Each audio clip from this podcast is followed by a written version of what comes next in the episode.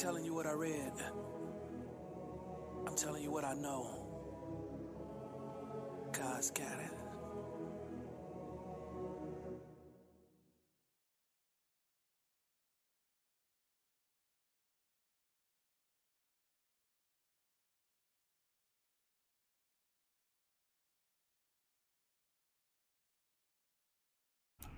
Okay, go ahead. Okay. Good afternoon, St. Louis, Missouri, Denver, Colorado, Nashville, Tennessee, Baltimore, Maryland, Scottsdale, Arizona, Jacksonville, Florida, Havana, Cuba, Baton Rouge, Louisiana, Tulsa, Oklahoma, Topeka, Kansas, Israel, Mississippi, Miami, Florida, Detroit, Michigan, Hampton, Virginia, Seattle, Washington, Sydney, Australia, Standing Rock, North Dakota. I'm talking about that. Washington, D.C., and Kansas, Missouri, home of, I should say, the Super Bowl champion, Kansas City Chiefs. They won this weekend, this past week. We're going to launch with some Missouri-based Chamber of Commerce for October the 24th, 2020. My name is Ira Fowlkes, your host and creator. Lord Reverend Allen Lyles. Good morning, afternoon, Rev. How you doing, sir? Fine. Sound like a wonder, brother. And Brother Scott, how you doing?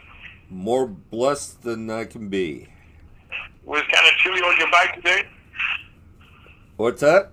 Was it kind of chilly today riding in? Yes, it was chilly. The motorcycle registered at 48 degrees.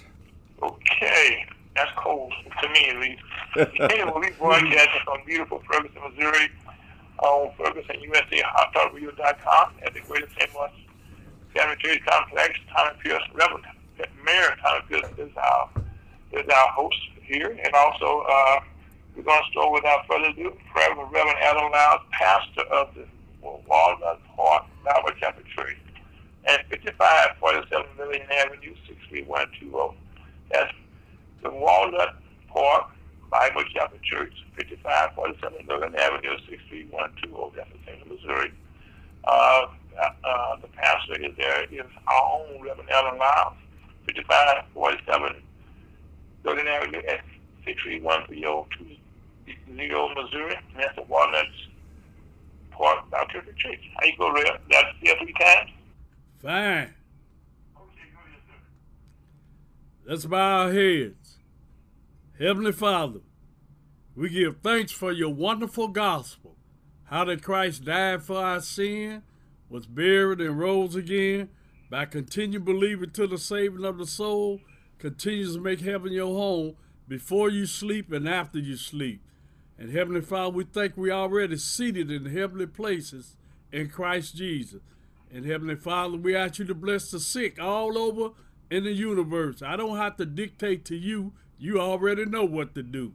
And Heavenly Father, we just ask you to continue to let us grow in grace and the knowledge of the truth, and the Holy Spirit continues to go out in the universe and convict spirits to be saved before it's ever too late, because you're coming soon.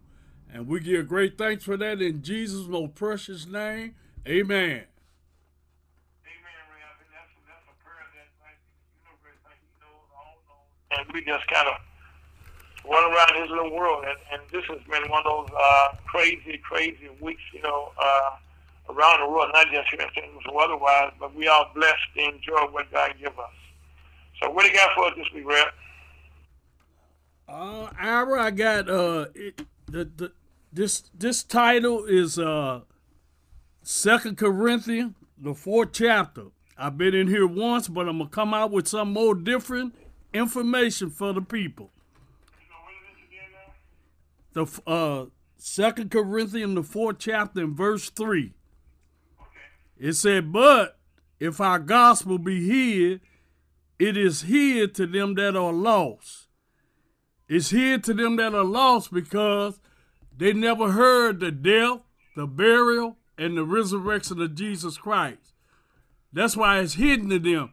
They never heard it. Nobody never told them about it, because you can't tell them about it unless God put it in you to tell them about it. And it said, in whom the God of this world, it said, in whom the God of this world had blinded the minds of them which believed not. Talking about Satan. Satan is the god of this world, and that's why the gospel is hidden to them until Jesus Christ coming to them. And by believing by faith, we walk by sight and we walk by faith, not by sight. And you come in by believing the death, the burial, and the resurrection of Jesus Christ. And it goes on to say, lest the light of the glorious gospel of Christ, who is the image of God, should shine unto them. For we preach not ourselves, but Christ Jesus the Lord, and ourselves your servants for Jesus' sake. For God, who commanded the light to shine out of darkness. Well, how did God make the light shine out of the darkness? By walking by faith and not by sight. By believing that Jesus died for your sin, was buried and rose again. The Lord put that in you, just like when he went down deep in the mud and got me up out of there. He put that light in me and brought me out and made something out of me. That I could preach the gospel today to you people so that you could get saved before it's ever too late. Because I was way down in that dark. Way, way, way. I was so far in there, it was pitiful. But God saw fit to save me so that he knew that I was going to preach his gospel. He knew because I came from him. We all come from God as a creature. I was a creature then. On my way to hell when I came in the world, because of my parents, they were sinners. And Jesus Christ died for their sins, was buried and rose again. And I believe he died for my sin, and he buried and rose again before I sleep and after I sleep, and that's why I'm saved. I know I'm saved. I know I can never be lost. I just thank him for that. I appreciate the Lord. I'm happy about being saved. Well, Reverend, you have to be happy, you know, and blessed when you know you can put your feet on solid ground. You know what I'm saying? That's a good year and a half.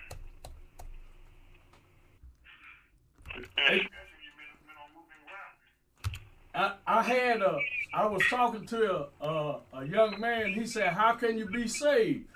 I told him, you be saved by believing that Jesus died for your sins, was buried and rose again. Even if you unsaved and want to be saved, you still have to believe that Jesus died for your sins, was buried and rose again.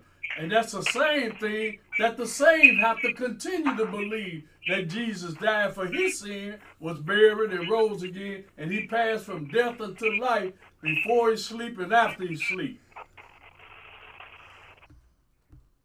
Well, Rev, I know one of the things, okay, you know, talking about having faith, you know, and like a missionary, but you just mentioned, okay, from West, you know, like that a long time ago, you know, God knew that you were both now 71 years old.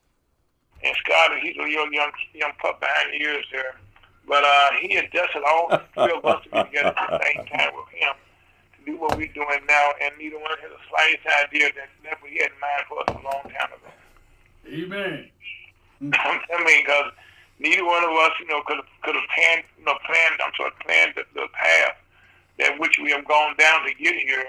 But along the way, we got different knowledge and different understanding for different opposite parts of our lives. That blended together, okay, for us to have a, you know, a beautiful show. It's called Lunch with Missouri by Kim of Commerce, and God is using us to reach a lot of people around the country, around the world. Amen. You know what I mean? I guess, I know for you, Scott, we were much younger people. We didn't have a slight idea of what internet radio, you know, we was trying to figure out what FM radio was. There you go. You know, and now here we are with internet radio. Yep. You know, and matter of fact, you know, God has got us again, you know, on the cutting edge again, talking to him, you know, and he using us to talk to his people. Like you said, he leads you by faith and not by sight. Amen. And we didn't get here with a roadmap.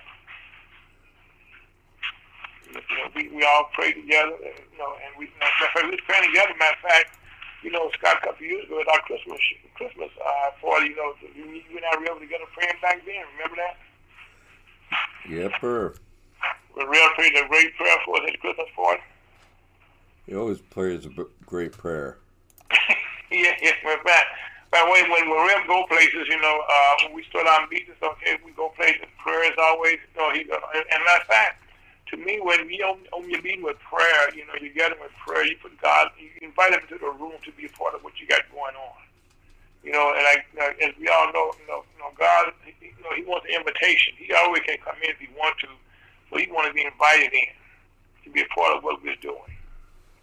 And that's why we started doing this in our program for years. We first, 6 years ago, we prayed for every program that we have, inviting God in to guide our steps, and he's been very good at guiding us to where he needs us to be at, with the people we need to have on our program, and the program we need to have, and that's our best time. And always, sometimes you hear on our program, which we'll hear all next week.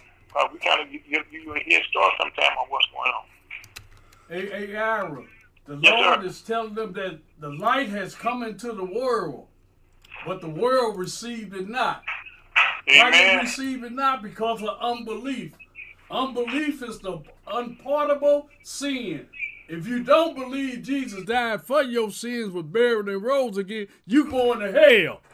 And then you're going to go in the lake of fire, which is the second death. You're going to die twice because you're already dead in trespasses and sin until you believe Jesus died for your sins, was buried and rose again. You pass from death unto life before you sleep and after you sleep. Come on, y'all. Y'all got to get born again. Believe the death, the burial, and the resurrection of Jesus Christ. God ain't playing. God warning you every day. Every day God comes when he saves a soul from going to a burning hell.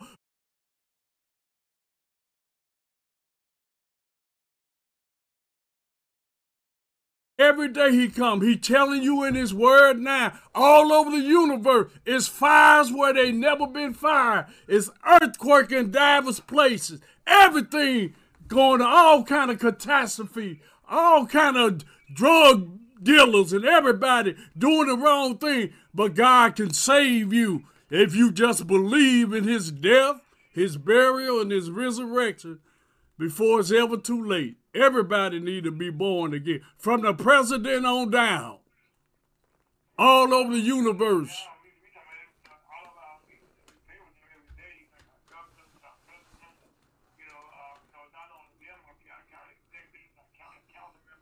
of them are trustees, because they're the ones making the laws on this earth that we try to go that we're going by, and unfortunately, sometimes they're seeing things not through God's eyes, but through their own eyes, and it's not exactly good sometimes. Which I'll talk about a bit more in the program. Okay. And I want to read something else a little quick about God. God is the temple of us. And how we come into him is by believing in his word. The word of God is a gift, and he gave it to each individual that believes the death, the burial, and the resurrection of Jesus Christ. That's how we're going to be manifested in his new body, which is in heaven, which is not dealing with this natural man that you see me now. It's dealing with the word. All of us become the word of God by believing his death, burial, and resurrection. And then everything is pointing to Jesus. The word is Jesus. The light is Jesus. Everything is Jesus. That's what they was talking about, Jesus. And you need to believe that. I can holler at you and tell you to believe, but it's still going to take God, the Son, to convict your spirit by the Holy Spirit to be saved.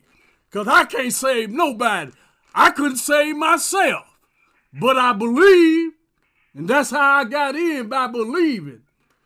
Thank God for that. Hallelujah.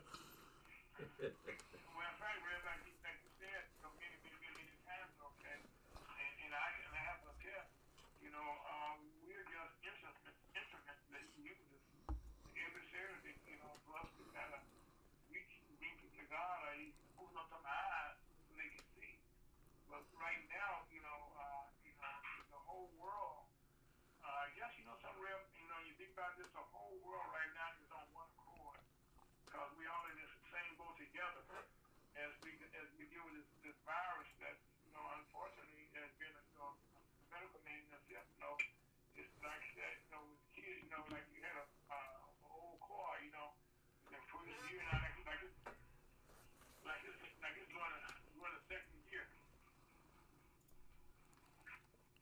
Amen.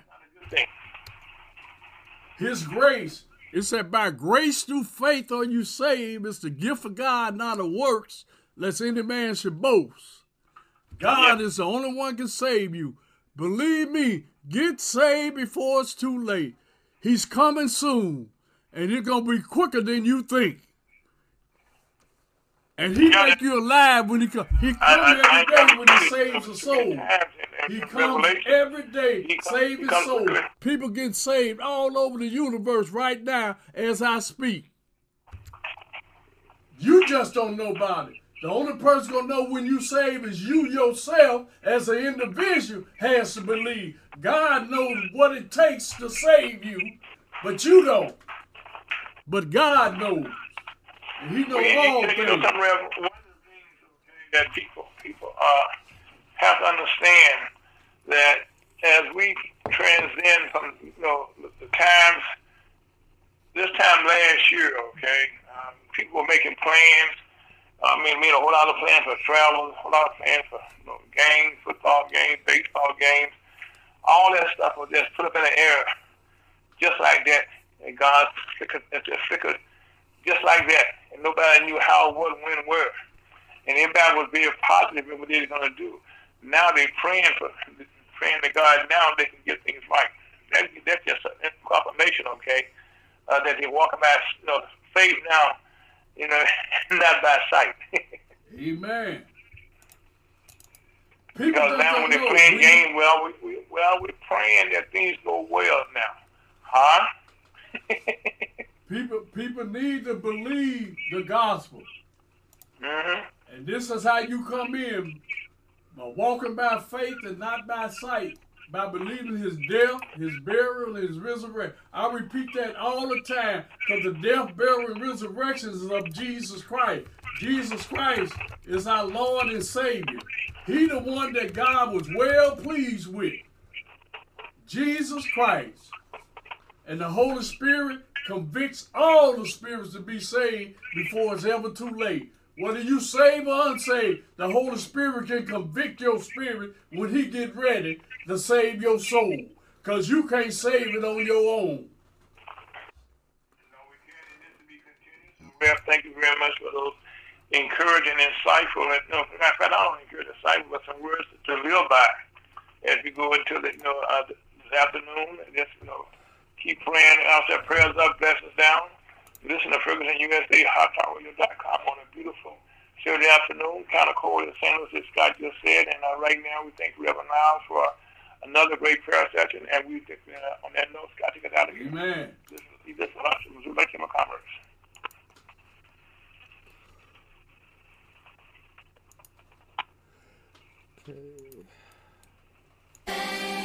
A good day.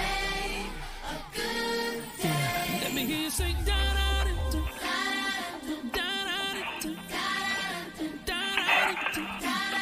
No matter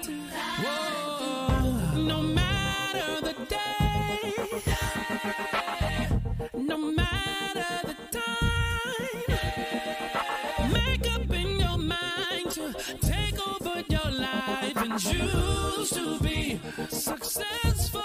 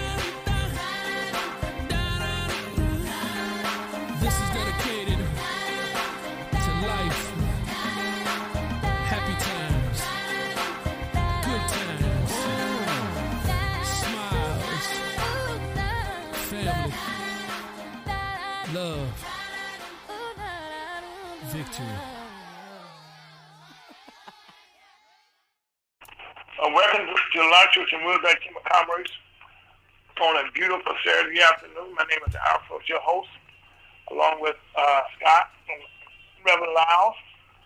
And we got a beautiful show for you today. That's one of those shows that you're really going to hear very few places other than with us. First of all, you know, Rev did some prayers up front already, but I'm going to ask people to continue to pray, because as we go into this the weekend, you know, we're looking at over 224,000 people that have lost their lives. 224,000 people, and they're still counting as we speak. We lost, well, I should say we had over 83,000 new cases that were confirmed. Yes, that's confirmed cases, 83,000. That's a lot of people. Matter of fact, that's the record so far for the virus. You know, 83,000 people. So again, please, you know, wear your face mask. I know people saying it doesn't matter, but it's been proven, it's been tested, it's been shown. The doctors tell you this, you know, you go into buildings and stuff. If you don't want to wear it for yourself, okay, wear it for the person that you may come across. You don't know who they are. They may be sick. And you want to, you know, you may be okay with your life, but think about saving another person's life. You know what I mean? Or little kids and stuff, you know. People, they're going to take their virus home to their people you never met before. So don't just be a carrier. Like that, we ask you to please wash your hands. That's something anybody can do. You know, please social distance as much as you can, because most places you go nowadays, you got marks on the street, you got circles, you got tape in your grocery stores, and where we're going to shop it, okay? So you can see they're trying their best to do that. And there's a reason for that. And when somebody goes into a store and they ask you to take your mask off, please take your mask off. I mean, you're not hurting anybody, you know. But outside, if you don't want to wear your mask, fine. When you go inside of a business, okay? They're trying to, you know, save their customers. I know a business that's very close to me shut down yesterday. So somebody inside the business caught a virus. Well, that cost them a whole day's profits for their stores. And nowadays, you know, stores, you know, are really right now are trying to get as many customers they possibly could in. So could you imagine that people that work at that business had to shut down for a whole day? You know what I'm saying? And maybe longer, only because somebody came into the store, you know, and tested positive and passed it on to somebody else. So again, if you just for your loved ones, you know, especially the ones that been buried, and also don't pay for the ones that have been buried, okay, but pay for the living, the ones, their families that have been affected, you know, the people have made plans. Anytime you watch TV, radio, you all talk about this, and we all can't be out on the same page. And right now, this is not just for our country. This is for our country around the world.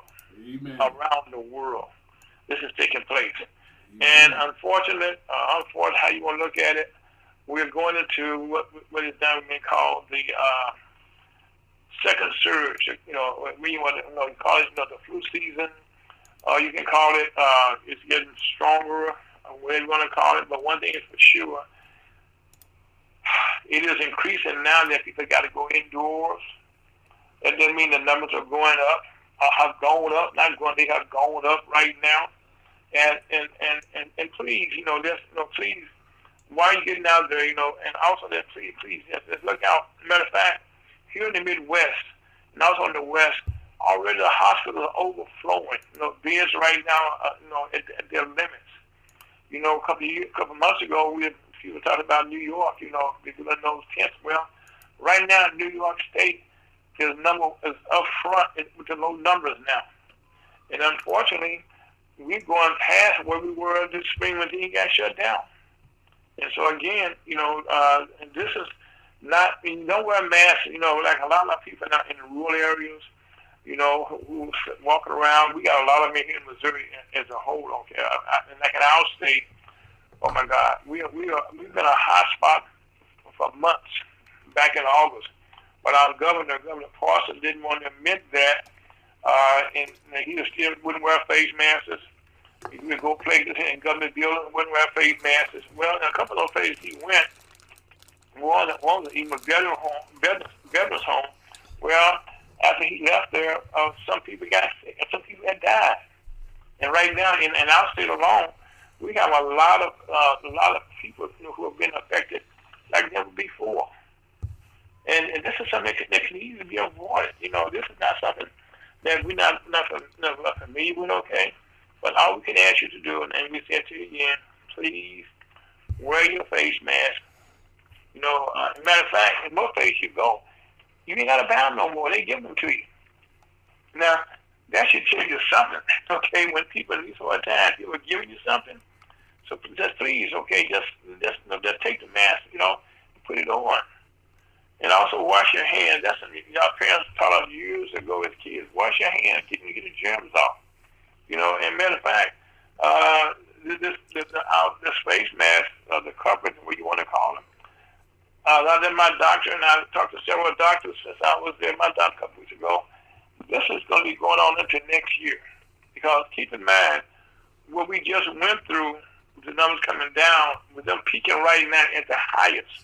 We got over 38 states right now been affected in some kind of way from this virus. 38 states. 38. And in none of those states, okay, do we see the numbers coming down? They're all going up. Now, that should tell you something. I mean, you shall see and believing. And I think almost everybody on the sound of my voice, no matter where you are, has a friend. I know somebody that knows somebody that's been affected by this. And unfortunately, in the small towns, in the rural areas, this has been the most affected. Well, I hate to tell you, but in the Big Ten football conference, they're about to open up their season. Well, unfortunately, for those small towns, they need the money, okay, that they would get from the fans being there. From the teams there, having hotels, they have to have me staying in, and the economy. Well, that would not be there, but now they're doing it for the television rights. And unfortunately,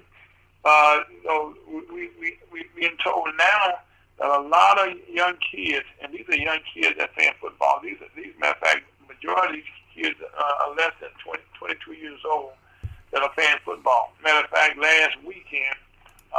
The gentleman, the coach down at Alabama, one of the top schools in the country. Well, he ended up catching the virus, or he tested positive, I should say.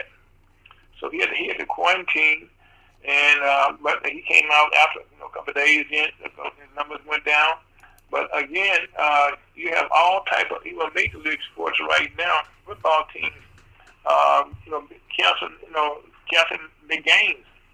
Matter of fact, even this past week, we had a game here, in Missouri, I should say, where the Kansas City Chiefs was scheduled to play last week. They ended up playing the game on the Monday afternoon. And there's some other teams right now that's moving things around as they try to get the season in. You know, in baseball right now, I can say in the home stretch, you know, for the World Series, they're having a 60-game season. So, and they had to make some adjustment. And thank God that the NBA they used the bubble concept, and so their sports did have their finals, and also so did the National Hockey League. But in either one of these cases, they made sure that where they were at. Matter of fact, even baseball now, you know, they're not playing in the home team stadiums like they normally do. They're in a semi-bubble, so to speak, which is trying to protect their players, you know, and the fans. They have a minimal amount of fans they can get into that with social distancing, and that's again. But this has everyone's attention. So that's. But again, having said that, you do have sports again, you know, and they're doing their best, you know, to go by the rules. Matter of fact, several football coaches were fined large fines in Scott for not wearing those face masks on the sidelines, you know. And matter of fact, none of them they got the large fine. They were threatened to take away draft choice. And guess what? The coaches still wearing face masks just like that. You know, all of a sudden, now they got face masks and they try and get them on. But again, you know, I know it's a macho sport. I play football. North Scott, you probably play football. Ron Scott, did you play football? No, I never played football. Lacrosse was my game.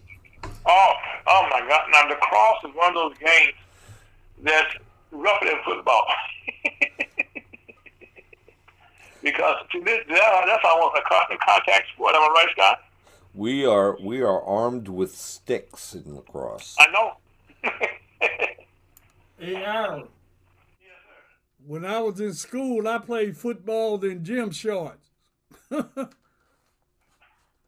And we was top.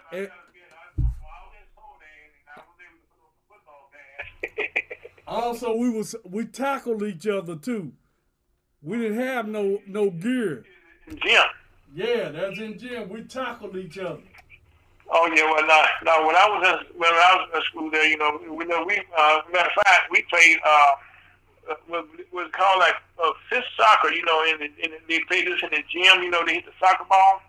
Yeah. You know, and well, I was playing that one day, and a guy, I went down for the ball, and I was going you know, toward the ball, and a guy that was gonna hit the ball missed the ball and hit me right in the eye. Wow. And for the first time in life, I saw stars. Matter of fact, I went down there to the hospital, you know, and I had stitches in my eyelid, you know. It was like, whoa, buddy. But I said one thing, though. So then, stop playing that indoor soccer without fists inside. That was a real contact sport we were trying to play, you know, without fists, okay? And but again, these contact sports, you know, are good for you. It's good for you. But if the time is right, or the conditions are right, you know, they're good. Also, we got Brother Bill here. Good morning or good afternoon, Ira. How are you? Well, I know it's good afternoon because Bill Kovac is a very good friend of mine. I said William L. Kovac. I went to school yesterday. I mean, Bill, your picture's up on the screen today with us today. And, Scott, so they can throw darts at it or what? Well, my picture along with your picture, they throw that me and you and Rev and Scott. But no, Bill, you know, from what I was told, Scott has a very nice picture, right, Scott? Yeah. And Rev sitting there right now looks very nice. So people look at a very nice. William L. Kovac, author of a couple of books right now. This is the second one we're talking about today. But first of all, a little bit about Bill's background. Bill and I met some years ago when I was in D.C. for the National Chamber of Commerce Conference. And at that time, Bill was the, I think it was Zig Vice President of the United States Chamber of Commerce. But Bill has won many, many, many hats in his lifetime. So Bill, tell us a little bit about Bill Kovac. Well, right now, Bill Kovac is at home talking with Ira, which is one of my favorite things to do. Okay, yes it is. By way of background, I worked for the U.S. Chamber of Commerce for 20-some years. And before that, I was a lawyer and a chief counsel on Capitol Hill. And today, I retired a few years ago to do something I always wanted to do, which is just to write. And that's what I've been doing. I've had 2 books out in the last 2.5 years, and I have a blog at www.reformthecacistocracy.com. I also write... Say it again, Bill. Say that 1 time. We say it 3 times. We give our email address, number 3 times. It's www.reform, R-E-F-O-R-M-V-T-H-E. And the last word is the tough one. It's an old Greek word called cacistocracy, K-A-K-I-S-T-O-C-R-A-C-Y.com. And the word cacistocracy means ruled by the least able and least principled citizens. And yeah, one more time, Bill. That was 2 times. One more time. Okay. www.reform, R-E-F-O-R-M, T-H-E, Cacistocracy, K-A-K-I-S-T-O-C-R-A-C-Y.com. And it's really about how the federal government transformed itself without any constitutional changes from one of a small government that really tried to represent the people to a massive government. The question becomes, who do they represent anymore? And, you know, I spent the book writing it, and, you know, Ira, we've been talking about that a lot, but it's getting more and more serious because the government was formed for us. It wasn't formed for politicians. You know, last time you were on, okay, and then we just said I asked you to give a prediction in 6 months, okay, now how things will look. You recall that conversation? Yeah. Well, 6 months has gone by, are pretty much close to it. So, as you look around right now, what's your assessment? Well, I have several things. One is, if you want to see why Congress and frankly, Congress doesn't represent you anymore, we're in the middle of a pandemic. A lot of people are really hurting, and some of them aren't going to have food or the ability to pay their rent, and we've got a Congress that agrees something needs to be done, but they're too wrapped up in their political goals to actually help people. Their political goals become all they care about. And that's what we've got. We've got a Congress that cares about itself. Frankly, we have a president that cares about himself. We're probably going to have, if Biden leaves, we'll have a president-elect who cares about himself. We've got to go back to some of the fundamentals. Voting and the people who are in office are there for people, common people, people who get up every day, go to work, you know, take care of families, work in the community. Congress is to represent them. Congress isn't here to represent the wealthy and the large corporations, the special interests, and frankly, their relatives. Well, you know, I think that's one thing that I know. Well, like even here in Missouri, as you pretty much know, I got to tell you that William L. Kovac Jr. We call him Lacey, lost his seat to a young lady. But I will say one thing, that she's been a politician most of her life because her father's a politician. But so she can understand a little bit about that, okay. But right now, understanding who is important, and you know, a lot of our politicians, you know, I know them, you know them personally. When they hear making these promises, you know, not just Congress people, you know, we got our governors, our state reps, you know, the whole thing, all of them. When they're making these promises to us, okay, they say whatever they used to have to get in office, and all of a sudden they go totally in the wrong direction. Yep.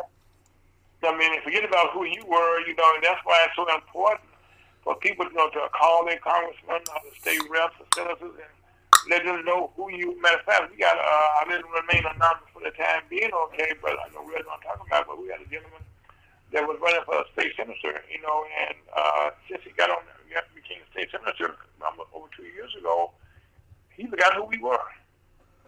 But guess what, Scott? Guess what, Bill? He's going to call us again to come back on the air again, okay, because he's going to get reelected. And guess what? At least we got memories. Hmm? I was going to say, at least they keep your phone number. I mean, one of the things that citizens really have to appreciate, and it's, you know, and look, I'm getting up there in years, and I don't know that I ever appreciated as much in my life, and that is how valuable the right to vote is.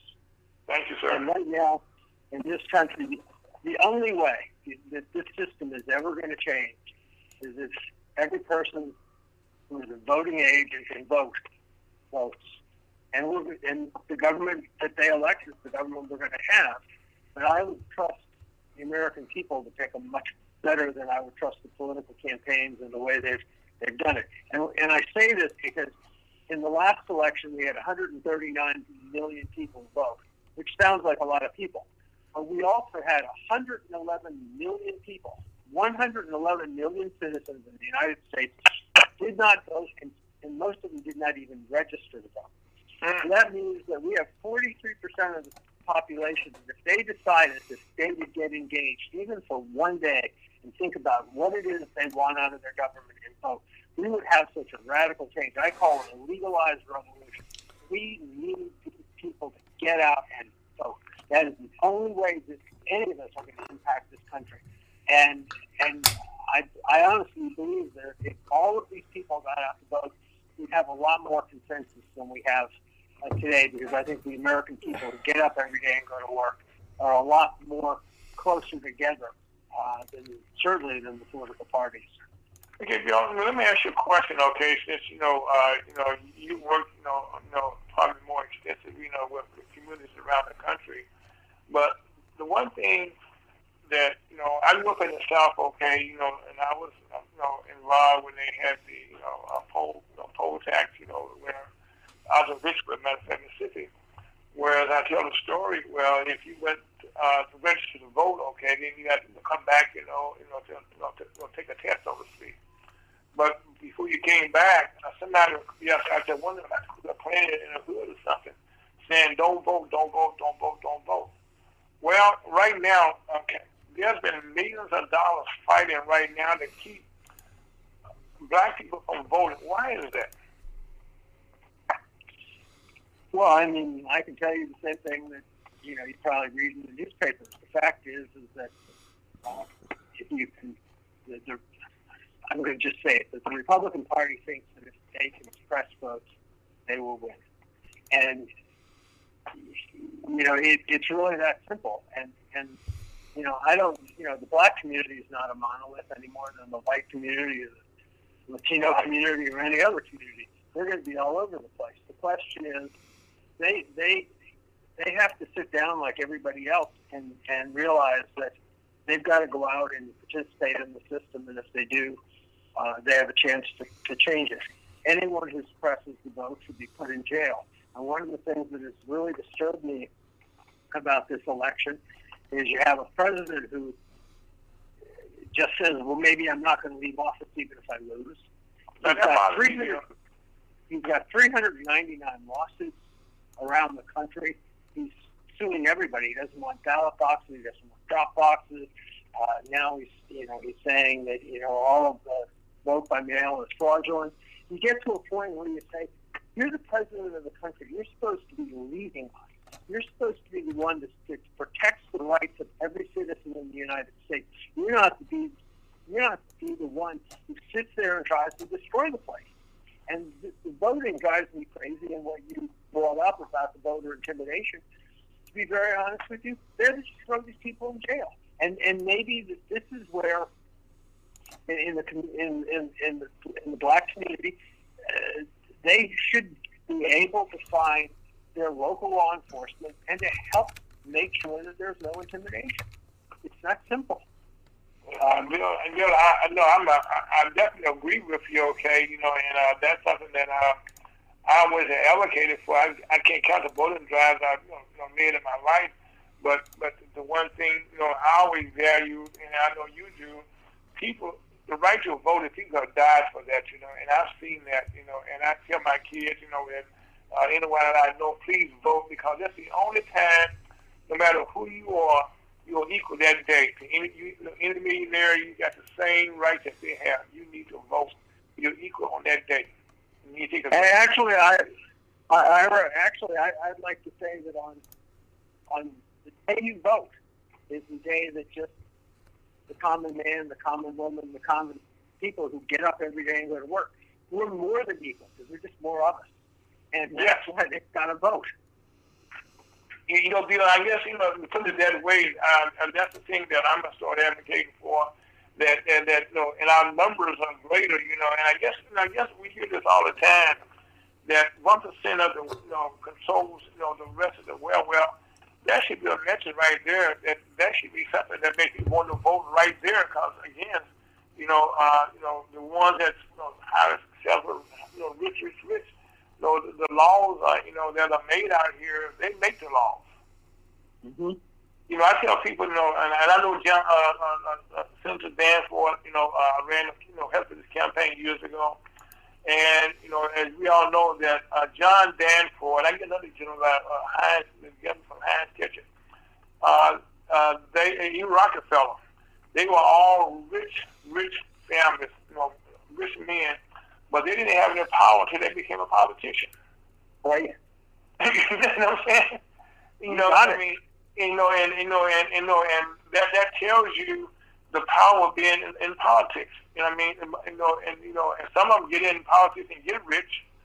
Okay, but for those who are filthy rich, you know, like right now, president, whatever wealth you say he had, or how you rich about him, he's been rich most of his life. Well, this is the first time in his entire life that he has power. And I will say this, Bill, from a person that's lived through this, power goes to people's heads. But we've let them do it. It's our fault. My whole first book, Reform the Cacistocracy, is about how these people took power. We didn't give it to them constitutionally. They passed one law after another which said politicians have power. First, you have power to make more laws. Then you have power to exempt yourself from the laws.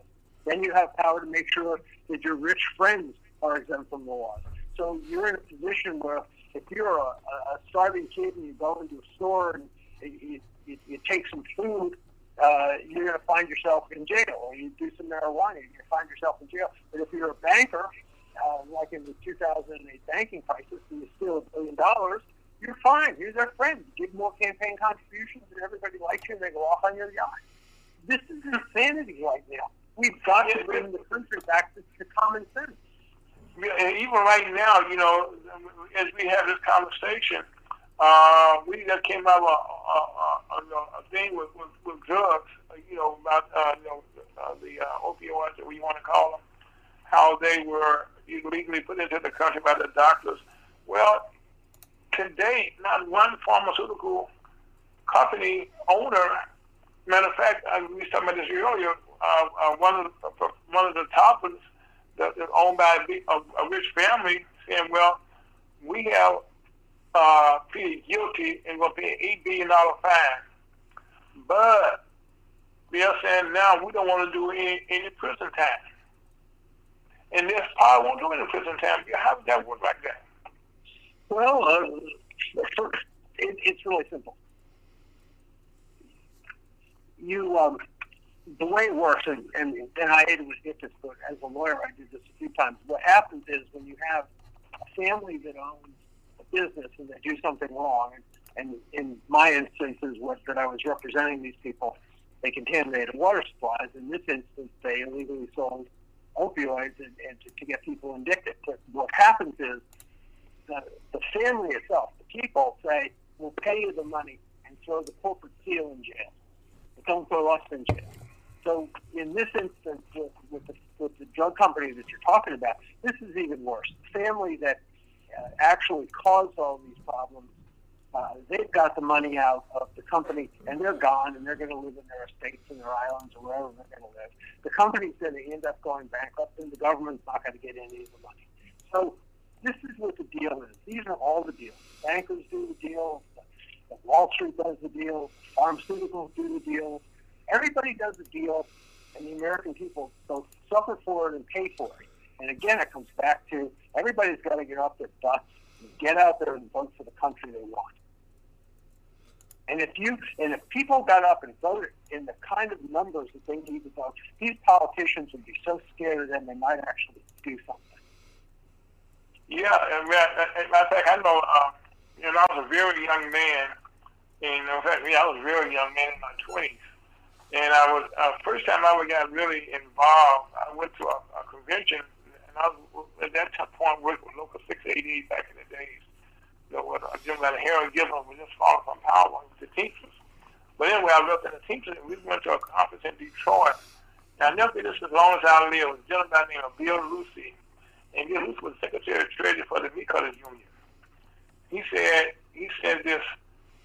These words are very clear. The powerless have things done unto them, and the powerful have things. The powerless have things done to them, and the powerful have things done for them. Yep. Yep. True words have not been spoken before in my life. I haven't heard. Yep. That's the state of affairs. Maybe it'll change. That's all you can hope for. I mean, all you can really hope for is that the people are getting one. I think that with the pandemic and the people know what the government is or isn't willing to do, and I think the fact that they can't come to a negotiated agreement to help people before the election for political reasons is one of the dumbest things I've ever. Help me understand that, because right now it's our money, okay? That the Senate right now, which is a lot of millionaires there, it's the Senate right now who are the ones refusing to vote on this, and I kind of favor Democrats with scholarships on this, but they have sent the House has sent bills over, for months and months and months and months and months, but now they can rush through a senator in less than 30 days. They can do that, and we've been asking for help. The country has as a whole for this stimulus, and things are getting worse. And now McConnell is saying, I don't have time to do it now. Even though the president is telling him right now to do this, you know what I'm saying? And the House is saying, do this. He said, I ain't going to do this. Yeah. What's going on is the old scam. The House passes a bill, and the Senate won't take it up, and the Senate passes a bill, and the House won't take it up. And they both blame each other. That's both parties want the same thing. They want nothing. So the Democrats don't want to really pass to say, see, the Republicans won't even give you money for pandemic relief, and the Republicans will say, see, the Democrats have this lousy bill, and we just can't do it. It's sort of like remember when John Kerry ran for president? He was always saying what he supported, and he had said one time, "Well, I voted for that bill before I voted against it." Well, that's all this parliamentary procedure allows every single member of Congress to say they voted for something and against something. Or it allows the Senate to say, it's the House's fault, and the House says it's the Senate's fault. Look, we're all grown ups. We all live in this world. We all know what the problems are. You come to a deal, because the fact is you have 115 or 130 million people that are hurting and need a little bit of help. I mean, how difficult is that to understand? Well, Bill, I'm at a loss, well, to me, and then in spite of, to my hypocrisy, you want to call it, Ms. Ginsburg, she dies, on the Supreme Court, God bless her soul.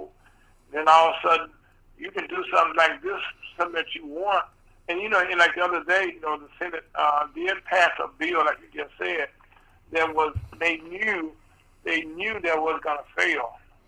And it was less than $5 billion, or $500 billion, something like that, which is a lot of money, don't get me wrong.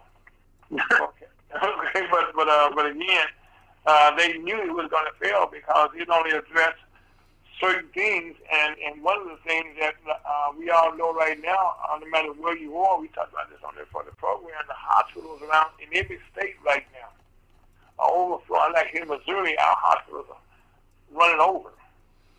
And then our governor right now is still not listening or doing the things that he can do. And he, as a matter of fact, the people that a couple of years ago, be a little history for you. when he called Obamacare, well, Missouri kind of turned it down. And so back in 2018, the people in the state voted for us to have that. Well, even today, okay, there's over 100-some thousand people, if not more, that are affected, where the government has yet to put that into effect in our legislation. And so that would make a lot of difference to a whole lot of people. And so again, it's like, you know, even here in, you know, in Missouri, on our ballot this time around, we have an issue here. Well, this is, you know, come from our list that dealt with redistricting. Whereas they, we all voted for this to kind of be independently done, and not what gerrymandering be done by the powers that be. Well, we voted for that in 2018 also.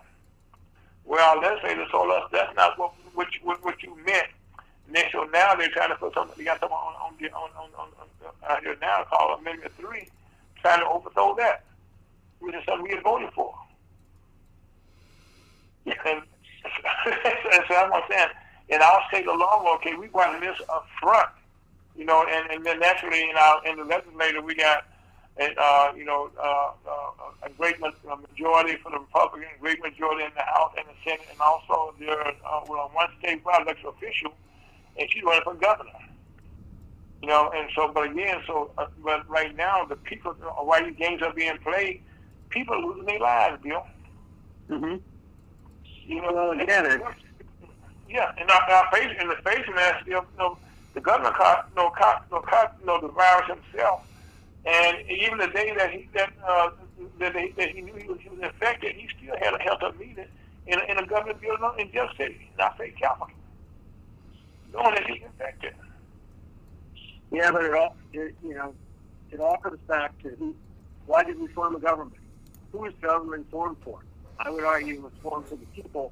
Clearly, yes. The way that the power structure has moved today, the government's for the government. Government's for the politicians.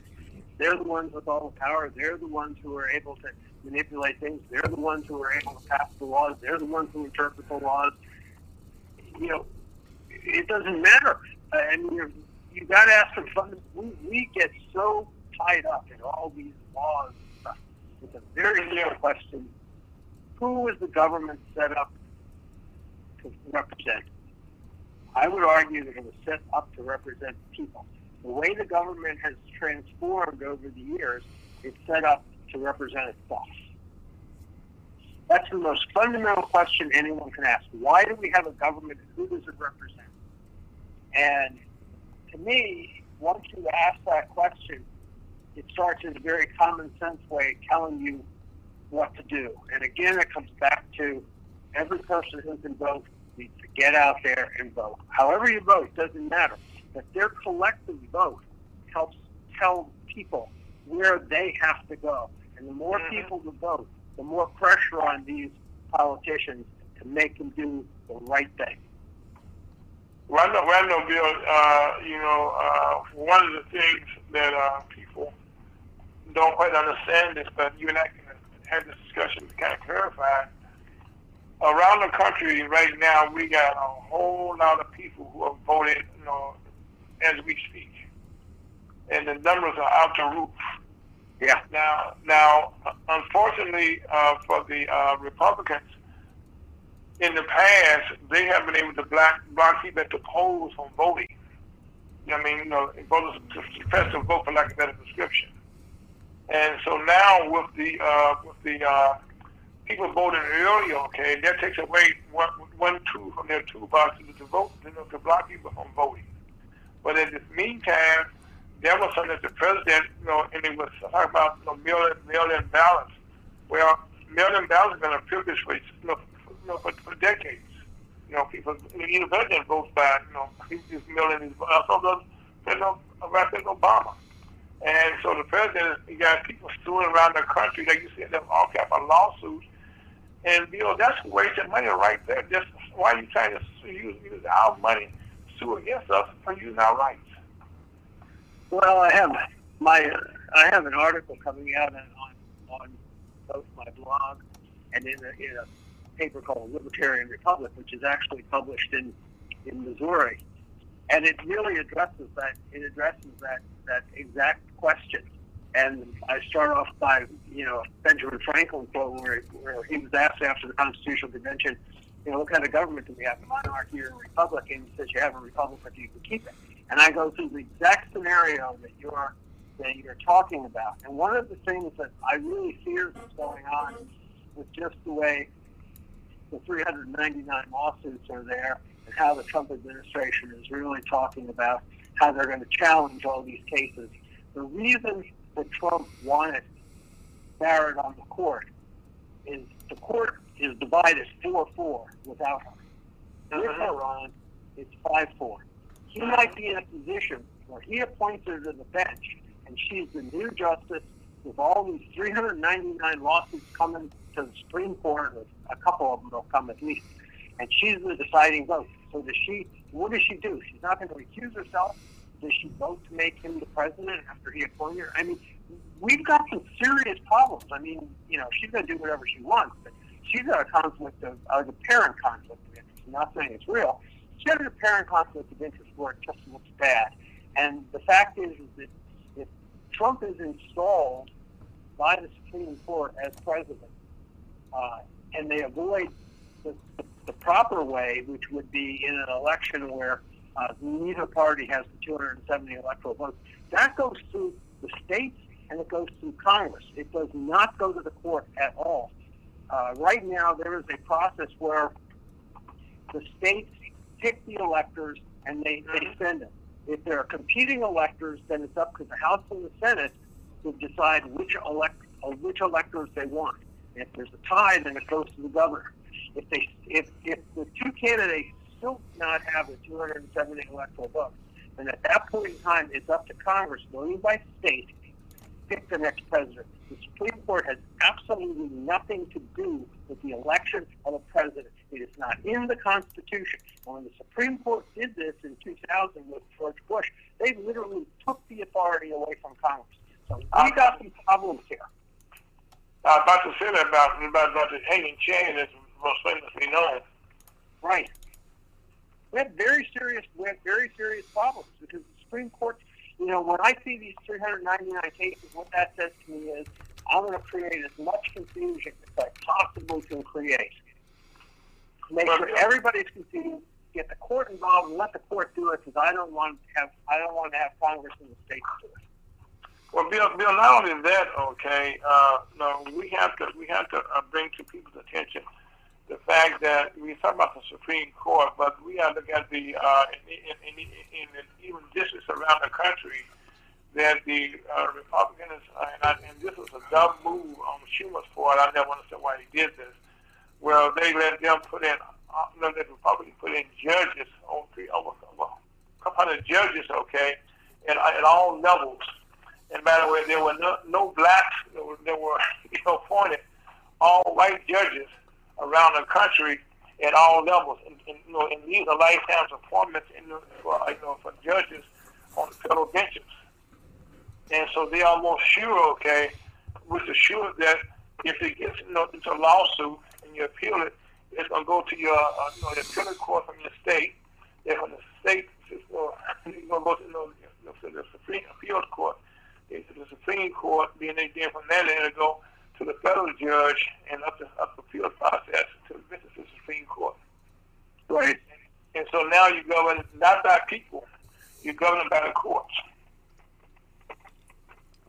I mean, right now, we got, like the Supreme Court just the other day struck down, I think it was in Philadelphia, how they were saying if a person mailed in their ballots at a certain time, they got in 3 days late, they wouldn't count, and right. And that was taking away your rights there, okay? But there are other states now that are still doing that. And so that's why I said now, we're actually, in most states right now, we're going by voting and being determined who gets what, who is decided what by the court now. Yes. Well, voting, I mean, it really has always been a state function. So, I mean, you do have different deadlines and stuff. In my mind, I think we could deal with how the different states act. What we can't deal with is having the Supreme Court come in and tell all the states how to act. Right, yeah. Well, go ahead, I'm sorry. No, anyway, I was going to ask, but go ahead. We on the screen, go ahead. No, I was just going to comment. I was really intrigued by your comment of, you know, they're appointing all white judges. I think right there, you know, in one sense, I blame it on the black community. You've got to be much more forceful with your representatives. If you're all, you know, if you're happy with all their decisions, that's great. But clearly you're not. And clearly the blacks aren't being represented on the courts.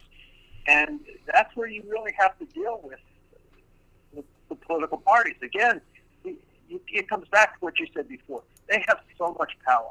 They have the power to appoint and confirm every judge in the entire United States. They have the power to make any law they want. They have the power to put you in jail if that's what they decide to do. They have the power to get a warrant to wiretap your house. I mean, we have a fundamental problem in getting our act straight in this country right now. And part of getting the act straight is really a lot of just simple things. I mean, we don't need complex things. We need simple things: common sense, fairness, decency. I mean, how hard is this? Well, you went to right to where I was leading to there, and it comes to like the racism in the country when it comes to the laws. And I point to what happened in Kentucky with the no knock situation there, and also I can point to what happened with the Floyd and some other people, blacks around the country. How is that even here in Missouri, the Michael Brown case, came up in, I think, Kentucky, where the juror who sued to tell what happened, because the grand jury process, I think, Bill, is very, very flawed, for lack of better description, the way it handles police cases, and I think what's happening in Kentucky is going to expose what the prosecuting attorney tells the grand jury, because here in St. Louis, when Michael Brown was killed, Mr. McCullough, who was the prosecuting attorney at that time, did lose, but when he did handle the case there with the grand jury, so again, the people did respond and remove him from office. So right now, with the racists in Kentucky. Give me your thoughts about that. With that case, there, where the grand juror was able to sue to tell what they gave to deliberate on, and not anything that involved the lady being killed with the no-knock warrants. And also on top of that the state of Kentucky paid $12 million out. So somebody had to be guilty, Bill. Yeah. You don't give $12 million. You've heard the old saying on grand juries: a grand jury can indict a ham sandwich. They can do it. Yeah. Part of the problem, Ira, is in this country is that our political people and our judicial people and our justice people, they can just do what they want. Uh-huh. And again, it comes back to citizens have to spend more. I hate to say it, we just have to spend the time to put some controls on these people. Well, Bill, I firmly agree. I tell people all the time, hold your politician. But anybody that especially a politician, like we just said, I don't care where you are, who hears this program, you all can have one day and you can vote out who's ever in office. And I think right now, in fact, I think the Republicans in the Senate kind of see there's going to be a lot of people losing office now, because they have committed themselves. We used to have a Republican Party, which I worked with in the past, but now Republicans there here in the last 4 years became yes men, and all for the wrong thing. How did that happen, Bill? Well, when people get in these positions of power, everything good happens to them. They don't live the same life that you and I live. I'll tell you a little story, and this goes back. I'm I'm going to say it goes back 35 years when I was practicing law then, and I was a lot younger, and I had hair and probably 75 fewer pounds and a lot of other things.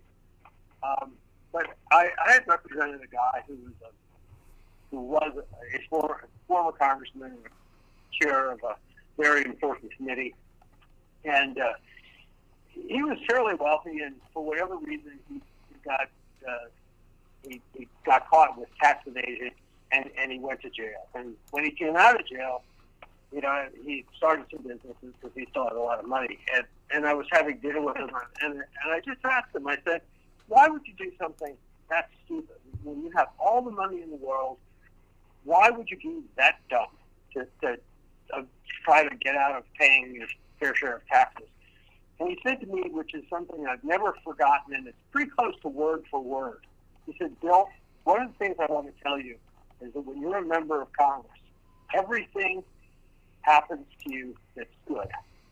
Your kid gets a scholarship to the best schools. You get the cheapest price on a car. If somebody's got a partnership in your community, they're always making you a silent partner, and you don't even have to put in any money. Everything good happens. And I've never forgotten that, because that's why they want to stay there so bad, is because everything good happens to them. And if they happen to lose by some freak accident, they end up going and making more money because everybody's got to take care of them because nobody wants them to talk. I can tell you other stories, too. I mean, some of the stories, it's one of the reasons I wrote the book. It's like, okay, guys, the joke's up. You know, we've got, this country is in really, I want to just say terrible shape. And I'm not talking because of the pandemic. The pandemic just makes everything worse. But before the pandemic, we were great, big debts. Debt is growing and growing and growing. We have a fundamental unfairness. You know, we have the richest 0.1% of the population owning as much wealth as the entire bottom 50%.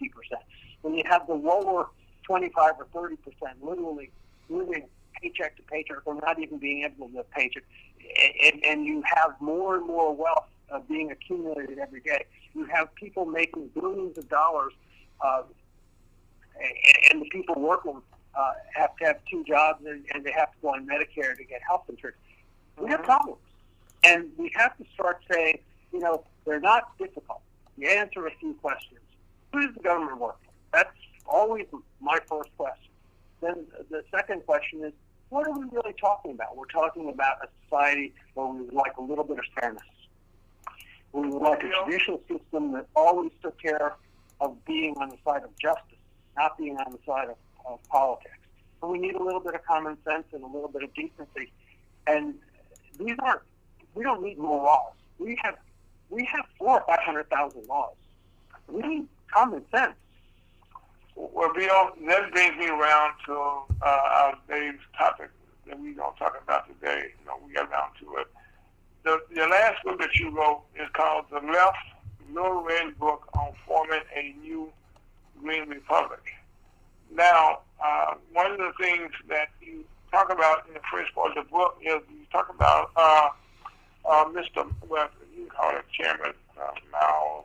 Chairman Mao. Yeah, Chairman Mao. Okay. But in those days, okay, it just tells us over here that he had a little red book that he kind of put together. It wasn't a very big book, you know, like yours, a little small book here. And it just when I get out of this, you know, that the words that you say have power.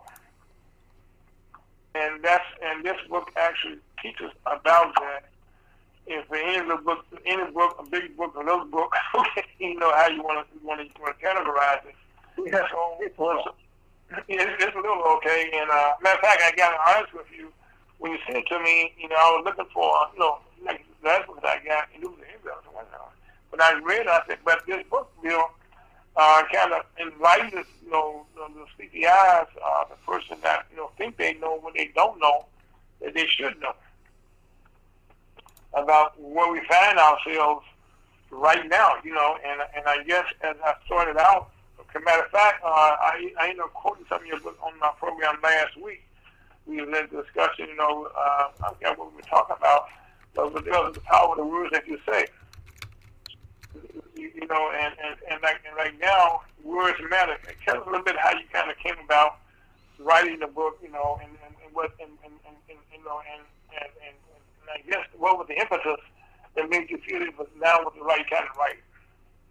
Well, the impetus was, my first book, Reform the Cacistocracy, it really was a treatise. It was something you really had to spend hours and hours and hours on to sort of get through it, understand the ideas, think about it. And frankly, a lot of people just don't have the time to do this. And so what I wanted to do, I wanted to write something that was, one, fun to me, and two, so clear and simple that it could explain in a very few words how politicians make these promises where they want to give the appearance of saying one thing, but they really mean another. And I wanted it to be so clear that people could understand he liked it. I have to understand it. And so I came up with, they call them chapbooks. They've been around forever. Since the 16th century, they were used for, grade school education. And I said, I'm going to write one of those, and I'm going to explain when the radical left talks about the Green New Deal and how they're going to deal with climate change.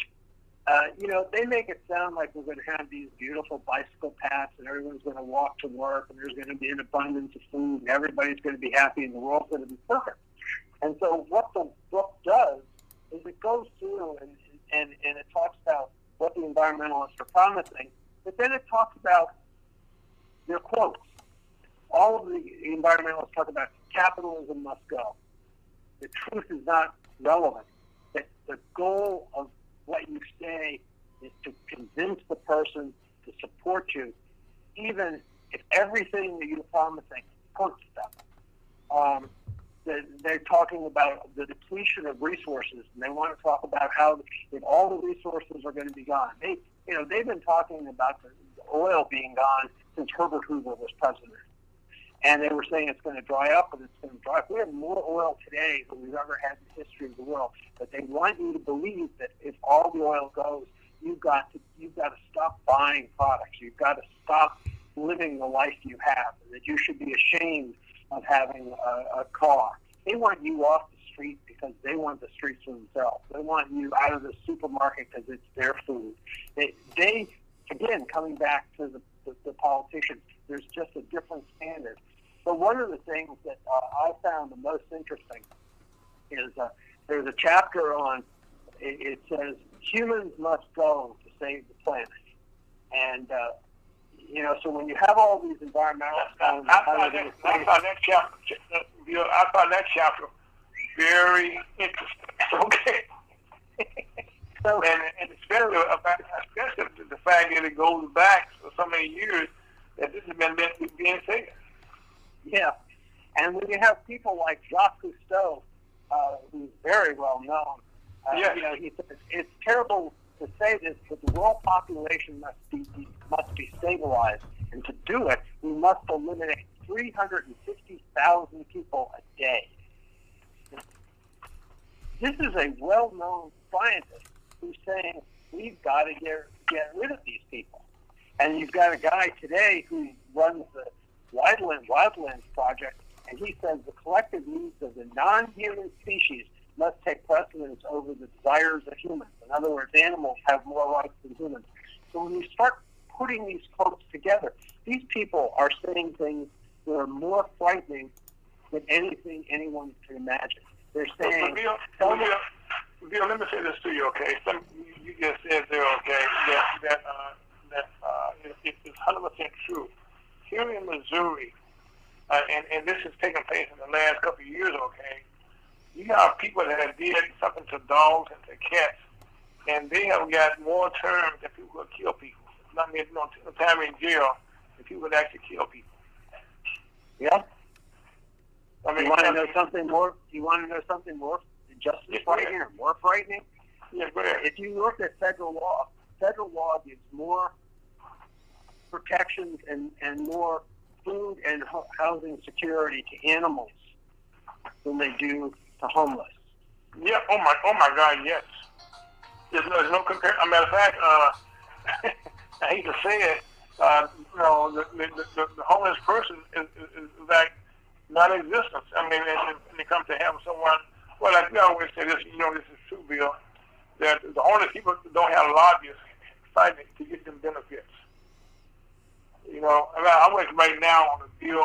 You know, for someone to see the St. Louis right now for homeless funds for the people right now that are homeless during the pandemic, which just make things even worse than they were before. Mm-hmm. You know what I mean? Because right now, you know, the homeless people, if you're not aware, when it gets cold, okay, they kind of get together, okay, to stay warm. Now, a person that's never been cold before, they don't understand that. Okay, well, for a person that's been homeless, okay, I know someone that's homeless, well, that's the worst thing that can take place, okay, for a homeless person right now is the pandemic that we have now. So that leads me to my question, Bill. With the pandemic, we spoke the last time, you know we had this right prior to this pandemic hitting us, okay? We had our last conversation. Well, now that the pandemic has hit us right now, how bad are things going to get, in your opinion, knowing what you know, and you know, and knowing, understanding that that the powerful, I want to use the word that I used before, powerful have things done for them, and the powerful have things done unto them. If you look at right now the reality of the Congress saying we don't care about you because we don't, we don't care who you are. We're not going to give you no health benefits. We're not going to help your schools. We're not going to help your cities, the police departments, none of that stuff. Well, Ira, hopefully when we get out of this, we start thinking about what our priorities are in this country. You know, one of the priorities, people have to get health care. I mean, that's simple. Yes. And it shouldn't be a hard concept because, you know, right now the way the system is structured, about 35% of all of the cost of health care is just literally paperwork. And if we just passing insurance papers around. And in my book, in Reform the Cacistocracy, I go through a lot of ways in which money can, you know, be saved. We have a couple thousand programs that have not been reauthorized by Congress, worth $100 billion. It's not been reauthorized. They shouldn't be laws. The Congress deems them laws. Well, that's $100 billion right there. Then you take another $350 billion that's being wasted on paperwork. That's $450 billion. And you start really prioritizing the government. The government you have to look. Every day of your life, you wake up and you say, I got so much money and here's what I got to spend it on. Well, the government needs to do that too. That's the first thing. The second thing is, I think the government has to start, after the pandemic, asking themselves some very basic questions. We have a president right now who won't wear a mask. He has, and I don't even know if the science is right, but I know one thing, that if everybody is telling me, or 99% of the scientists are telling me you better wear a mask when you go outside, you know, I'm not really stupid. I'm just going to wear a mask. So what? I mean, so what? You wear a mask. And that's the kind of common sense. But you have a president who wants to put it in everybody's face. Trump has never understood he's president of the country. It's his duty to lead, not break the law. And it's just gotten to the point where, again, coming back to the common sense. Look, if somebody told you were going into a room where everybody was sick and their diseases were contagious, you'd probably say, gee, do I want to go there? And I would say, I'm going to pass. You wouldn't say, I'm going to go in and I'm going to... Or better yet, everybody is fine, and you're sick, and you say, well, I'm going to make them all sick. Our heads are just screwed up. And so when you ask where we're going to go, I think it really depends. One is, after the pandemic, and who knows when that's going to, that could be another year, year and a half. It's another year and a half, and we and these people don't have health care, and Congress can't figure out how to get money to them, and we're still worried about, you know, every time we do anything, we give away a little bit to the people and give more away to the rich. We're not going to make it. I mean, if you read the literature, I read this stuff every day. There's more and more articles about this country not making it. There's no reason this country can't make it. But we've got to get our act together. And part of getting it together is to get the politicians to understand they represent us and to start prioritizing things. Why do we need to make all these grants to everybody in the world to study everything? People need to eat. It's so simple. You know, you prioritize. What do people need in this country? They need meat. They need some health care. They need some housing. And then you start working back. Look, you and I have talked about this for years on housing. 35% of the cost of a new house is regulatory issues. I mean, look, we've talked about it. You know how much it costs to build one house, one unit, for a full person in San Francisco? One unit for a full person in San Francisco. $800,000. Are we crazy? Bill, you know, I spent time in San Francisco, and I remember reading one of the papers in one of the small communities around there that the mayor had to move out because the cost of living, okay, in a house, on a home there, he couldn't afford it. Right. You know what I mean? And you're the mayor, and you're passing the laws here. Then all of a sudden, you find out you cannot afford to live here. No, that's a statute of affairs. It's insanity. It's not. I mean, I just learned you're being kind. I think it's just insanity. And it's insane. Matter of fact, you would not believe that in any country in the world would that take place, but in America. Right. You know, they have these things. You know, if you look at some of the studies on homelessness and job training and stuff, mm-hmm. You know, to the extent that you can get a person in a house where they have a stable existence and they have food, that's the easiest way to get a person off the drugs or whatever and back into society. We've got to begin focusing on things that work, as opposed to saying, well, we're going to put in more regulations so the cost of housing is now more. And, you know, you and I have talked about it, and, you know, and you were talking about HAFI. I mean, the thing that was very interesting to me when we were running some of the numbers is that the cost of building one unit of poor, low-income housing in HAFI was, I don't know, what was it, $325,000. But the average cost of a house in Haiti was only $125,000. Yes. You know, we've got it, and maybe we're going the wrong way. Maybe you just, you know, start fixing up all of these houses. Why should we ever ask? But you know, Bill, you know, and I caught up in another life, okay, in St. Louis. You've been here in Midtown St. Louis.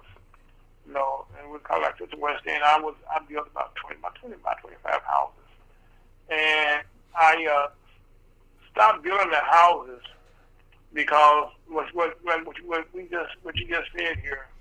To build a house, everything in a house is predictable. How much your lumber going to cost you? How much your wire going to cost you? How much it's going to cost you?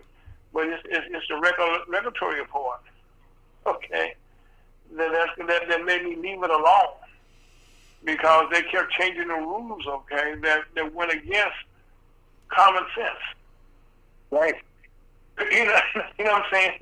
And you know, although, like I said, we built some houses, okay, and changing the neighborhood around, like, you know, and we had to change the neighborhood around, because in the code said you can only build a house on like a 30 or 35 foot lot. That was the requirements in the city, right? Well, our house had lots of them with 150-feet lots. Well, now the people love them, and so they sold right away. We just sold hardware, without getting money from the city, to build a house, the old-fashioned way. And so naturally, so naturally, when they started changing the rules around, which was they would kind of run me out of everything. I said, hey, I don't feel like fighting with you about something I know shouldn't be this difficult. And now we're having this conversation about what we're going to do in Hayti here. It's like beating me around again, common sense, gets lost in these conversations. It does, and we've got to find a way to get back to it. I think that, if you put it, Republicans, just ordinary people, Republicans and Democrats in a room, it's amazing how close their positions are, and how normal people can sort of say, "Well, yeah, you're right," or "Yeah, you're wrong." But they seem to be able to come to solutions. Once you put it in the political world, there are no solutions anymore. Like I said, when you put the political stuff into it, the common sense, the methods of being something that's real simple, I should say, gets complicated. Right. In a couple minutes. And I think that's the thing, that as we look around, and reading your book, the thing that I like about it is that you kind of get straight to the point. I think what Chairman Mao was talking about, but in this book that you have here, you're using common sense, things that, what I said earlier, the powerful have things done for them, and the powerless have things done unto them, and this is exactly what we're watching right now take place before our eyes. Yeah. One of the quotes that I use in there, it's an old George Orwell quote where he said, "Political language is designed to make lies sound truthful, and to give the appearance of solidity to wind." And that's what we're dealing with. These people, they've invented this whole new language. Yes. And that's the vote for. But I voted for it before I voted against it. Or they're just lucky. It's political language, and we need to really get rid of it. It doesn't. It's not helping. It's not helping us. Well, Chuck just joined us. Chuck, what are your thoughts on what you hear so far with your good friend Bill Kovac? I'm just coming in on the tail end of what it was. I'm not sure exactly what the original topic was, but in this day and age, we got a whole lot on political influence. Okay, well, we talked about it. Bill wrote a book, it's called The Left, Bill Rand book on forming a new green republic. And in it, we talked about it from Chairman Mao's book, the Little Red book that he had years ago. It's probably still around, being used. But in that book, I'm quite sure you're familiar with it. But we're talking in this green book how now today in our country that we talk about a whole new language to people. I'm like, paraphrase that right? That everybody doesn't understand, what's going on. But I said to him, I was a young man. I went to a conference with a lot of the teachers in those days, and I went to a conference up in Detroit. And a gentleman named Bill Lucy, who was the head of the Nicola unit at that time, he said something that stood with me: the powerless have things done unto them, and the powerful have things done for them. And that's why I look around now, seeing that that is more true today than it was even back in the back in the 70s.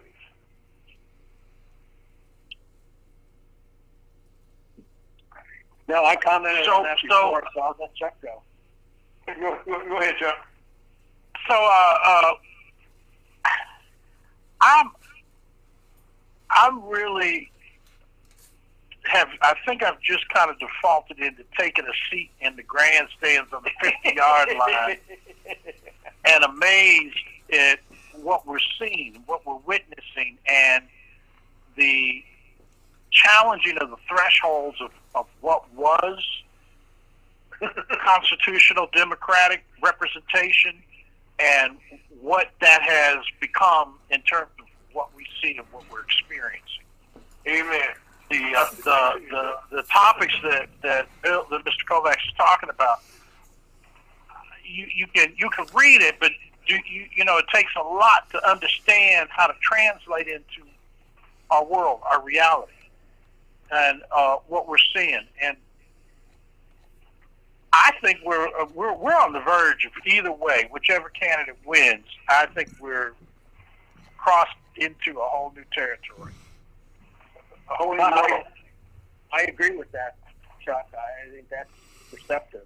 I think if Trump wins, we're going to have 4 more years of resistance, and it's going to be far worse than anything that happened in Portland and Seattle.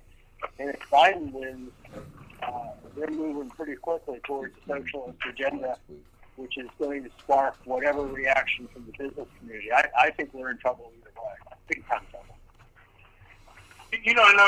Gentlemen, I think one of the things that our present day generations don't understand what socialism means. I mean, they're not familiar with it. They're kind of from Russia. What they're not familiar with what it actually means and how it's going to affect them. What they could be. I mean, we are always used to going with something that sounds new to us, and that's the thing we want to do.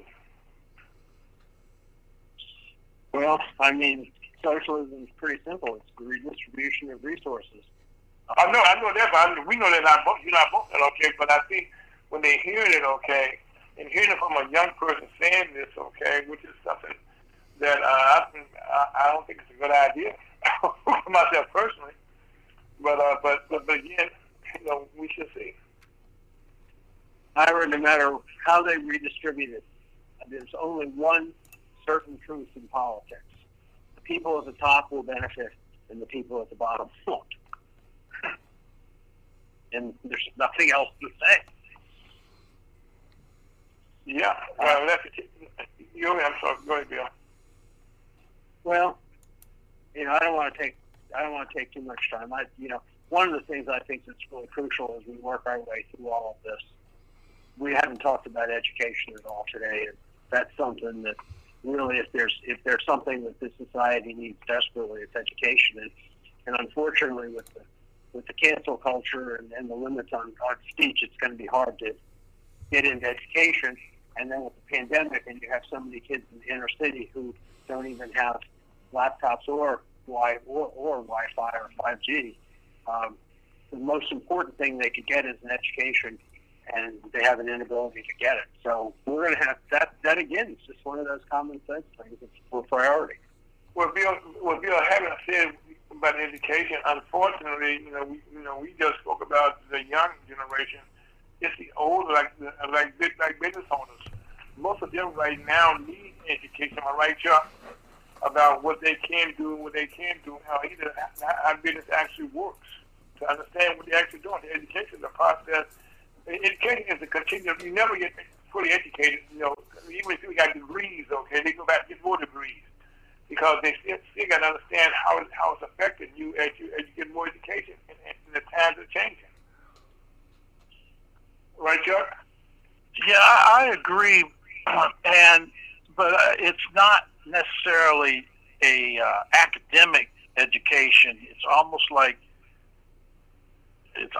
vocational, and depending on what type of business you have and what you do, but the fundamental stuff is by far the most important.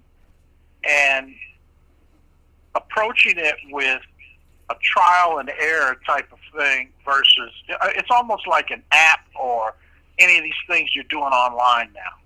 You almost just have to click and see what happens, or explore all the different options on a menu or something to learn about what you have to work with and how you use it, how you work with it. We're at a time now where it is totally about education, or totally about learning something that you were less familiar with. And how are you going to go about doing that? And it's a challenging time, without a doubt. But as Bill had mentioned, education educationism basically just gone out the window. Mm-hmm. I mean, we're seeing what you get in a virtual reality in terms of like online learning. It's a totally different thing. And there's a lot, it's almost like customer support with no live person to take your call. Oh, yes. That's everybody I call, I think. Yeah, you know, just the other day, gentlemen, I was on my cell phone. I'm supposed to have unlimited data, unlimited everything, okay? Well, for the last 3 months, okay, you know, I went to the store, they folks, you know, this is a mistake what you do. So all of a sudden, that stuff slowed up. Like, the other day, we were doing a Zoom call, right? Well, all of a sudden, this slowed my data started taking place. I was pissed off. So the other day, must have been Wednesday, not Thursday, it took me 8 calls to get to a human being. By that time, you know, but that's how they, and I talked to my daughter down in Georgia with my grandson, and she thought his grades were bad, and she had talked to the teacher, and what they were showing them online and what the reality was totally different. Even on the grading system, he had good grades, he didn't know it. Mm. So by comparing that to customer service, okay, you know, and you're and then the computer, they only going to repeat what they put into it. Well, gentlemen, Bill, let me both of you gentlemen, I'm going to play with you a little bit here. We were kids, they had a cartoon called Superman, remember that? Yeah. And we all thought that walking around and those guys walking around in uniforms, you know, looking just like, you know, they got to be crazy. You know, they don't know why you're uniform. Right now, every company got uniforms. Yeah. And all the things that we thought wasn't taking place, and then we had the Jetsons. Look at us now. Yeah, well, bring back the Flintstones, too. Yeah, it'll come out a little bit. We're going there with the Flintstone commercial, running wires later. But again, it's like now with Bill and Chuck, you know, I know you guys know each other well, but one thing I will commend you both on, you're trying to educate people about what they don't know or how they can participate in the process that they left them out of. Especially you, Bill, in the stuff that you write about, you've been there, done that, and you didn't just, you know, think tomorrow to go home sound satisfied. You're going back now trying to create some breadcrumbs along the way for us to follow, to see we got enough people to pick them up and utilize them to make a difference. And the same with you, Chuck, with our chambers. What we do now with American Dream Fund, people we work with now, we're trying to bring people, you know, in knowledge and a path to get to it that was not there before. Well, Ira, makes your head swell. Yeah. It does. It's why people have to vote. They have to get out. They have to vote. Bill, let me ask you a question, and then maybe everyone can value your take on it. I know you're a supreme, insightful observationist. Well, what do you? That's a good one there. Well, what are you seeing as what's transpiring with the election? Where is it headed? Well, I've expressed my comments on this several times today. I'm really somewhat disgusted about it. I think you have, you have a president of the United States who's supposed to implement the laws, lead the people, get everybody on the same side, and he's trying to disrupt the election with 399 lawsuits, allegations of fraud. And the Democrats aren't the brightest light bulbs. I mean, sending hundreds of millions of ballots out to who knows where and letting people collect them. I mean, we had months knowing that this was going to be a problem, and states could have, extended their deadlines. There were a lot of things they could do. So I think both sides really feel like they have a stake in really making the election confusing.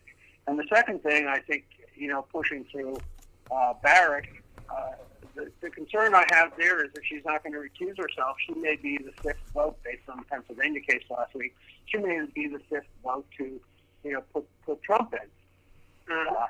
Again, we have a constitutional and statutory process which tells us how to go through these elections. We have an electoral college. If there are disputes within the states can put up competing electors. Congress has to decide which electors are the right ones, which are the wrong ones. If they don't agree, then it goes to the governor of the state. Who knows, you know, how the politics are going to, but we have a process in which it's a political process in which the courts are involved. So I feel like somebody's trying to steal the election based on Bush versus Gore, and I really don't like that. So what, you know, my position is really simple. This is a time where the people have to take control of the politics because the politicians can't. They're going to screw it up, and they're going to make sure whatever they do is corrupt. And the people have to get out in such large numbers. We have 111 million people in this country. 43% of all relative or eligible voters who don't vote and who aren't registered to vote. This is a shame. And I just feel like whatever side wins, I don't really care. But I really, because I think if the people speak, we know which way we're going to go. But not to have 43% of the population vote. One of the things that I read an interesting thing the other day, that the last election were based on Brewster's Millions, where you had none of the above. You would have had 26% for Trump, 28% for Clinton, and 43% for none of the above. I mean, that's where we are, and we've got to get over that. I don't know, maybe I'm just crazy, but I just think people have to really, the politicians aren't going to take care of us. They can't. They're too busy taking care of themselves. Well, you know, Bill, I think you know, one thing that's going to be noticed, you know, most time we don't see a notice for shift, okay? But I think this time voters are going to show whatever takes place in the presidency, but they're going to see a notice for shift in the country of the Senate this time around. I mean, the way you know, senators are being quiet on certain issues. The way right now, most times senators are in there, they have no possibility of being reelected. And now you got at least 7 or 8 senators, including Graham, right now. Kind of, you can see him sitting in the hearing, sitting there like this may be my last time here. I'm gratifying my mom. I'm sitting in the chair, the chairman may be my last time. Because people right now want to make some changes to people that they can actually see. Yeah. I guess my only concern would be, part of me says I'd like to, you know, if the House stayed Democratic and Biden won, that would be fine as long as the Senate stayed in Republican hands to sort of stop some of the crazy stuff. We really need checks and balances in the system. That's how the system was set up. That's very important to keeping, to stop the train from going off the tracks. Well, I would agree with you, but right now, either way you go, I think we're headed for a train wreck. What do you think, Chuck? For what? You're headed for a train wreck. I think we're definitely going into some uncharted areas, and if I said it's a train wreck, that would really be pessimistic. But I really fear for the unknown, and I may not agree with President Trump in many things, but I have an idea where and what to anticipate or how he's going to react in maybe certain situations. And within that, there is some a degree of stability. On the other hand, with the Biden campaign, they've really just in the past maybe 2 weeks started coming out with a little bit more detail about what they intend or what their plans are.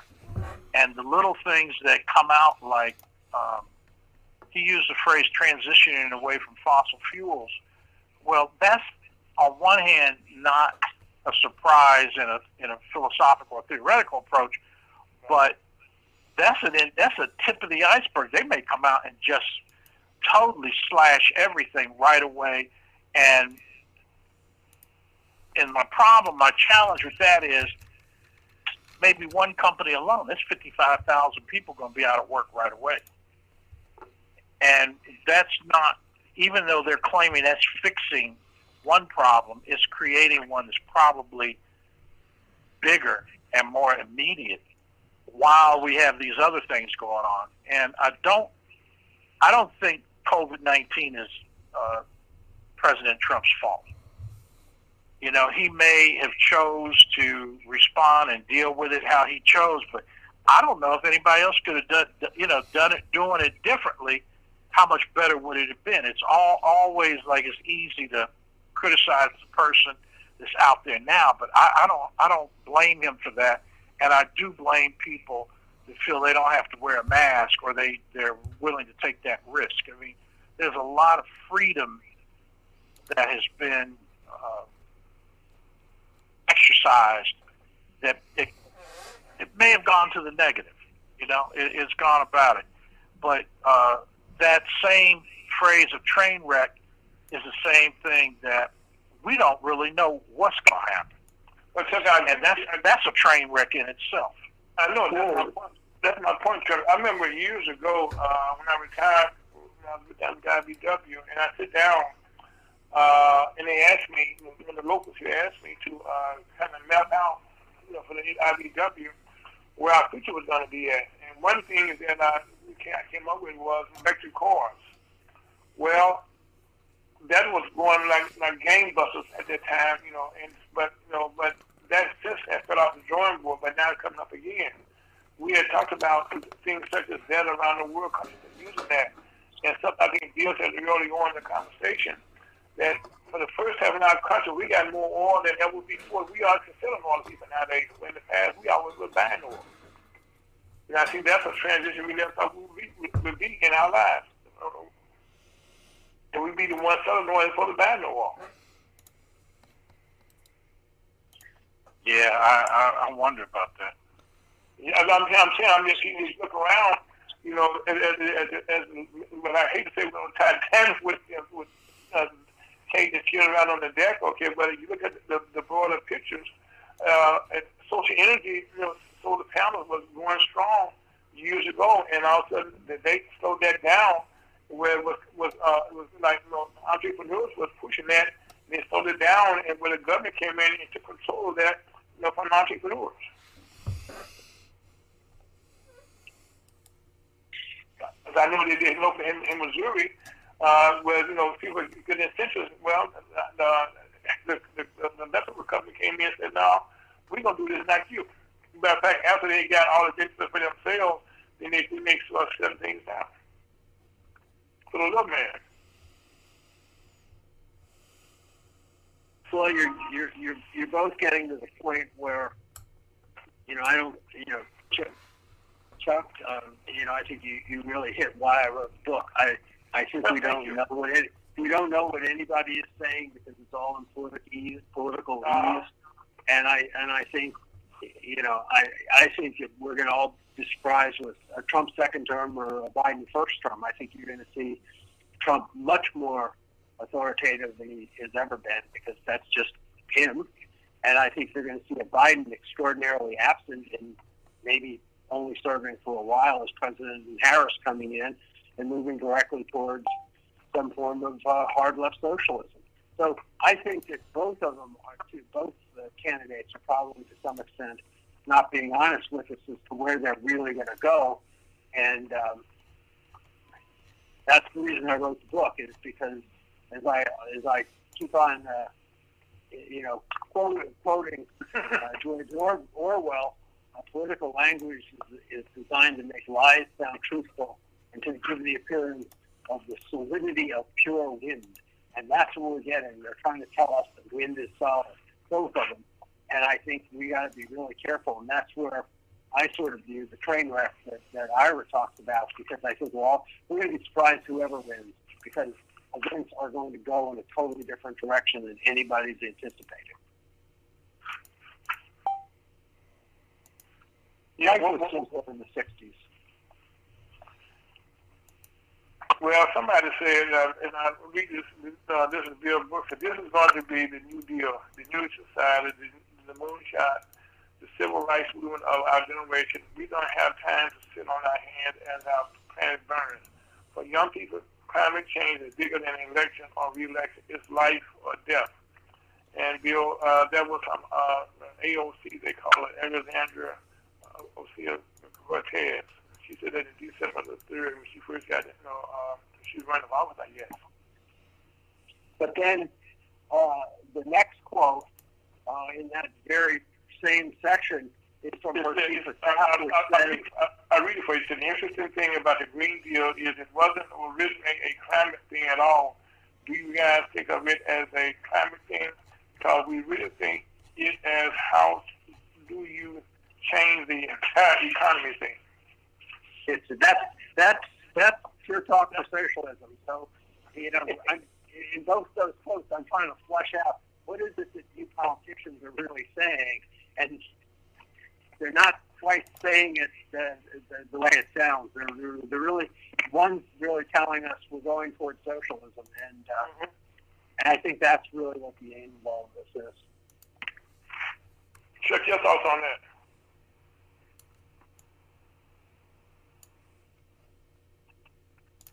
Chuck, your thoughts on that?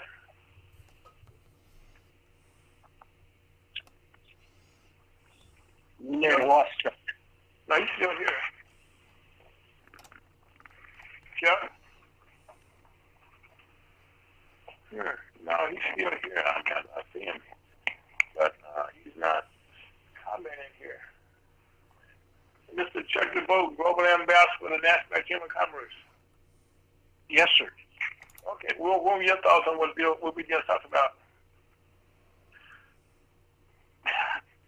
I'm really perplexed that I'm troubled by the whole thing. Thank you, sir. I'm really uncomfortable, and you know, I mean, consider all the factors. I think was a the day after the last debate, Friday, I think they said 8 million people voted that day. You know, right. Early voting or something happened. And whether, you know, you're waiting on your mail-in ballot, I mean, and it's different in each state. Mm-hmm. So I'm hearing, I'm feeling, well, the media is leading us to believe, truthfully, that Biden's already won it. And everybody there polling and surveying seems to be a Biden candidate or a Biden supporter. And the concerns about intimidation and all this kind of stuff is going on has really been a what do you call it when they make you feel like a panic kind of environment. And, you know, and maybe it's rightful, maybe it really exists, but I don't see it, and I don't feel it. And now that we're in this new lifestyle,